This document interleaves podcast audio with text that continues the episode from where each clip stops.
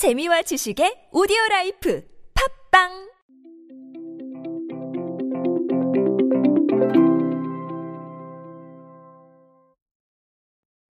여러분은 소비를 할 때 어떤 가치를 가장 먼저 생각하십니까? 각자 생각이 다 다르실 겁니다. 당연할 거예요. 제가 늘 오디오 클립에서 강조드리듯이 여러분들은 모두 다른 생각과 다른 취향을 소비에 반영하면서 살아가고 계시죠. 저 또한 마찬가지입니다. 하지만 그 중에서도 요즘은 이 가치라는 부분이 많은 비중을 차지하고 있습니다. 과거보단 말이죠. 오늘은 그래서 그 가치에 대한 이야기를 한 번 더 해볼까 합니다.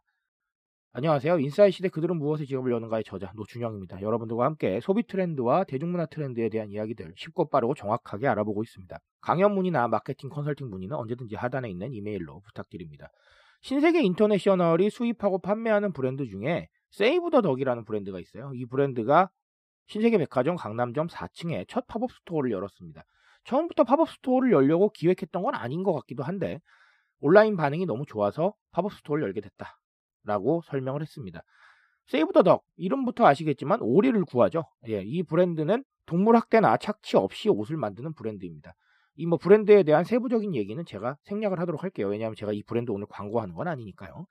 어쨌든 이 브랜드가 이 동물 학대 없이 옷을 만든다는 이야기가 알려지면서 가치를 중심으로 소비하는 세대들에게 큰 호응을 얻었습니다.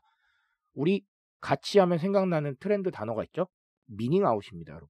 뜻을 밖으로 보여준다는 뜻인데 이 미닝 아웃에 많은 브랜드들이 동참을 하고 있습니다. 대표적으로 우리가 알고 있는 브랜드 파타고니아죠. 그리고 노스페이스도 요즘은 그렇죠. 페트병 재활용으로 어, 옷을 만든다는 그런 느낌으로 많은 이야기들을 하고 있습니다. 물론 뭐 미닝아웃 하고 있는 브랜드가 이런 브랜드들만 있는 건 아닙니다. 제가 얼마 전에도 짚어드렸던 LG U 플러스도 소상공인을 도우면서 미닝아웃을 하고 있고 그런 식으로 뜻을 공유하고 이 뜻에 동참하는 소비자들을 함께 나아가고자 하는 브랜드들이 점점 많아지고 있습니다.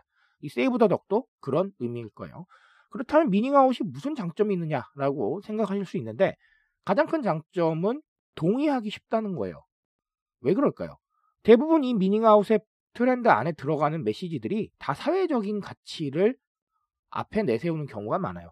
사회적인 가치는 우리가 동의하기가 상당히 쉽습니다. 우리도 같이 생각을 하고 있잖아요. 환경오염 하면 안 된다. 그렇죠? 그리고 또 동물 학대하면 안 된다. 그리고 다른 사람들을 도와야 된다라는 부분들 우리도 다 동의하고 있는 가치들입니다. 하지만 이 가치들을 우리가 너무 바쁘다 보니까 사실 좀 이렇게 발현하고 실행하고 살기가 참 어려워요. 그런데 이런 가치들을 발산하고 있는 브랜드의 제품을 소비를 하거나 혹은 그 기업의 서비스를 소비를 하게 되면 우리가 그 뜻 안에 들어가 있는 듯한 그런 동화감을 느끼게 되죠. 그런 부분들 때문에 미닝아웃이 중요하다. 즉 어떤 브랜드나 서비스에 대해서 확실하게 반응할 수 있는 지점이 지금은 취향이 다양하기 때문에 너무나 찾기가 어려운데 미닝아웃은 그런 지점을 찾기가 상당히 용이하게 만든다라는 부분을 생각해 볼 수가 있어요. 물론 미닝아웃은 뜻을 공유하는 행위고 그리고 또 어떤 브랜딩의 가치이기 때문에 이것을 너무 상업적으로 이용하는 건 저는 아니라고 봅니다. 하지만 적어도 브랜드하고 서비스에 사람들이 조금 더 친근하게 다가올 수 있는 좋은 방법 중 하나다라는 건 변함이 없는 것 같습니다. 또 다른 하나는 바로 가치 소비입니다. 가치를 소비하는 건데 이게 지금 MZ 세대들한테 굉장히 중요한 문제예요. 과거에는 소비의 중심이 가시적인 즐거움에 있었습니다. 어떤 물건을 사서 가지고 오거나 그렇죠. 그런 부분들 내가 좋아하는 물건들 사서 내 방에 가져다 놓으면 기분이 좋고 그런 부분들에 초점을 맞췄지만 지금은 가치에 상당히 많은 영향을 받고 있습니다. 우리 이렇게 생각을 해봅시다. 스타벅스에 많이들 가시는 이유가 뭡니까? 커피 때문에 가시기도 하겠지만 스타벅스가 만들어 놓은 그 공간의 가치에 공감하기 때문입니다. 아닌가요? 저는 그렇게 생각하거든요. 그게 바로 가치를 소비하는 겁니다. 또 다른 사례 하나 볼까요? 코카콜라가 여러분 사회 공헌 활동을 많이 합니다. 그런데 이 코카콜라의 사회 공헌 활동을 보면서 내가 코카콜라를 소비한다. 단순히 마시는 행위일까요? 아닙니다. 그걸 소비함으로써 나도 사회공헌에 참여하고 있다는 느낌을 받게 됩니다. 가치인 거예요. 그런 식으로 심리적인 가치 혹은 정신적인 가치, 더 나아가서는 사회적인 가치들이 내 소비에 반영될 수 있으면 너무나 좋은 겁니다. 이게 MZ 세대들을 중심으로 상당히 중요한 이슈로 떠오르고 있어요. 그래서 사회적인 가치를 담는 챌린지에 정말 열심히 참여를 하는 것 같고요. 그런 식으로 나의 가치를 밖으로 내보이고 또 소비를 통해서 획득하고자 하는 노력이 계속 이어지고 있습니다. 그래서 저는 이렇게 얘기를 합니다.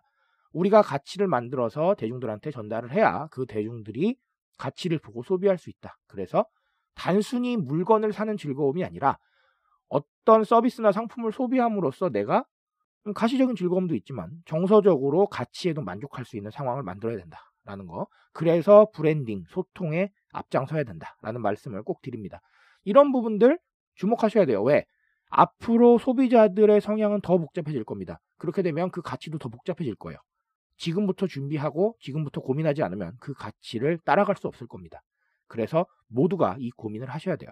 그래서 제가 가치를 소비하는 시대 오늘 간단히 말씀을 드렸습니다.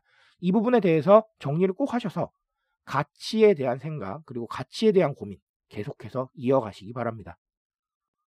트렌드에 대한 이야기 언제나 저와 함께 하십시오. 제가 여러분들 트렌드에 빠삭한 인싸로 만들어드리고 있습니다. 그 인싸력 더 높여드리기 위해서 저는 오늘도 내일도 노력하겠습니다. 오늘도 인싸 되십시오. 감사합니다.